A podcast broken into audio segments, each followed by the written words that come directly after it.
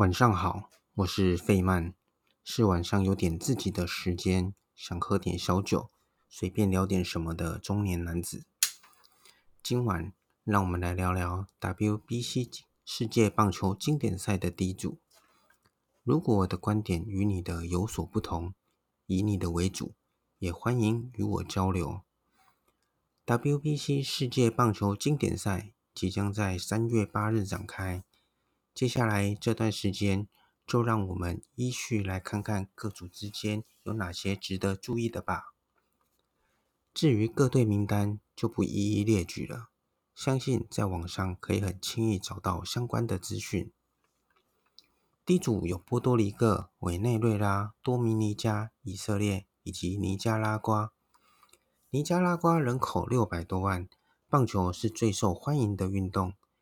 但在 D 组里面，尼加拉瓜也被认为是较韧的较弱的队伍。相较于其他四支球队，阵中只有两名大联盟选手，在 D 组中是大联盟选手最少的一队。多米尼加国内也有职棒联赛。有意思的是，虽然尼加拉瓜也在加勒比海上边上，但并没有受邀参加加勒比海大赛。在强者环伺的 D 组里，晋级之路并不乐观。以色列阵中则有七名大联盟选手，其中五名投手，两名野手。以色列之前被称为美国二队，在上一届首次参加 W B C 棒球经典赛。在小组赛第一战，苦战十局后，以二比一击败韩国。接下来先后击败中华队与荷兰，以全胜的成绩从小组赛出现。在复赛时，先击败古巴，接着先后输给荷兰及日本，最终止步于八强，拿下第六名的成绩。虽然说以色列上届首度参赛就缴出好成绩，但这届与波多黎各、委内瑞拉和多米尼加同在 D 组，要晋级恐怕也不是一件容易的事。波多黎各有二十三名大联盟选手，投手是三人，野手十人。波多黎各虽然人口只有三百多万，但棒球在波多黎各国内相当盛行，有着许多著名的大联盟球员，也有职棒联赛，同时也是加勒比海大赛的参与国之一。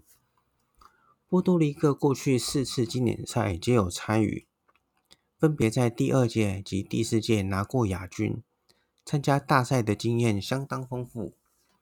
特别值得注意的是大都会的终结者迪亚兹，去年不管是 E R A 或是 W H I P 等各项投手指标都相当的亮眼。而野手则有同样来自大都会的林多尔，去年缴出的打击率是两成七零，二十六轰的成绩 ，W A R 六点八 更是高居大联盟第七名。波多黎各这次的阵容，中继投手以及后援投手实力相当不错，野手部分也多是大联盟的各队主力。在主力球员之外，更大的优势是有着丰富的大赛经验。委内瑞拉有二十七名大联盟选手，投手是七人，野手十人。委内瑞拉人口两千八百万，棒球是最流行的体育项目，同时也是美国职棒大联盟第二大海外球员的来源地。国内也有职业联赛，同时也是加勒比海大赛的参与国。在过去的四次 W B C 世界棒球经典赛都有参加，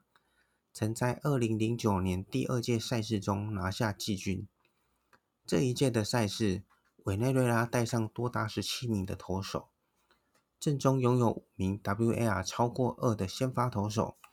先发投手的实力相当深厚。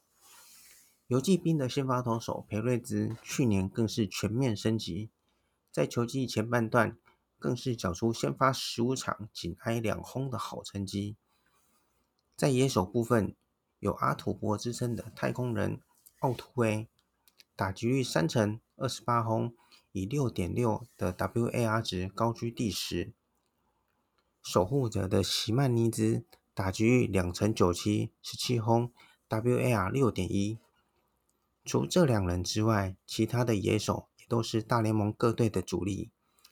委内瑞拉阵容完备，投打均衡。但是有意思的是，在 W B C 的成绩一直不算太理想。多米尼加阵中全为大联盟球员，多米尼加人口一千一百多万，棒球是多米尼加最为盛行的运动，同时也是美国职棒大联盟最大的海外球员来源地。国内职业联赛参与加勒比海大赛，总计拿下十九次冠军。多米尼加四次 W B C 皆有参与。二零零六年的首届赛事拿下第四名，而在二零一三年的第三届赛事中，以经典赛唯一一次八战全胜拿下冠军。多米尼加的大联盟选手中，有许多是台湾人所熟知的，例如神之右手 Pedro Martinez。去年打出两百零三轰，刚刚退休的生化人 Pujols， 来过台湾的前红袜球员 Many Nominus， 还有跟美女同队红袜的老爹 David Ortiz， 当然必不可少的还是跟王建民当过队友的 Ara， 还有罗宾森坎诺。附带一提，罗宾森坎诺这次也在三十人名单中。在多米尼加投手群里，无法忽视的当然是新科赛扬奖投手马林鱼的艾尔康塔拉，加上太空人的哈维尔以及马林鱼的奎托，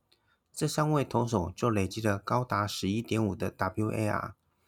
其他几位投手也都在各队有着一席之地。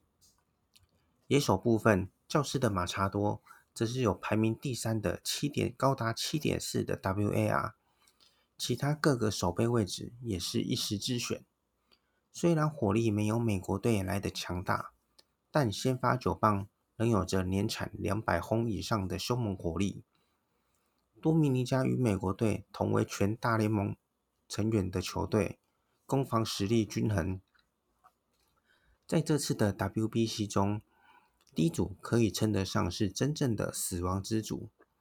就算是大联盟较少球员较少的以色列，在上届首次参赛时也以全胜夺得小组第一，并拿下第六名。虽说多米尼加、波多黎各、委内瑞拉的大联盟球员较多，但在短期赛事中稍不留神还是有翻车的可能。在 D 组里，更看好波多黎各以及多米尼加出现。以上就是今晚的内容。如果有什么不同的想法，也欢迎与我交流。而在未来的几周，也会陆续跟大家分享关于其他组的心得。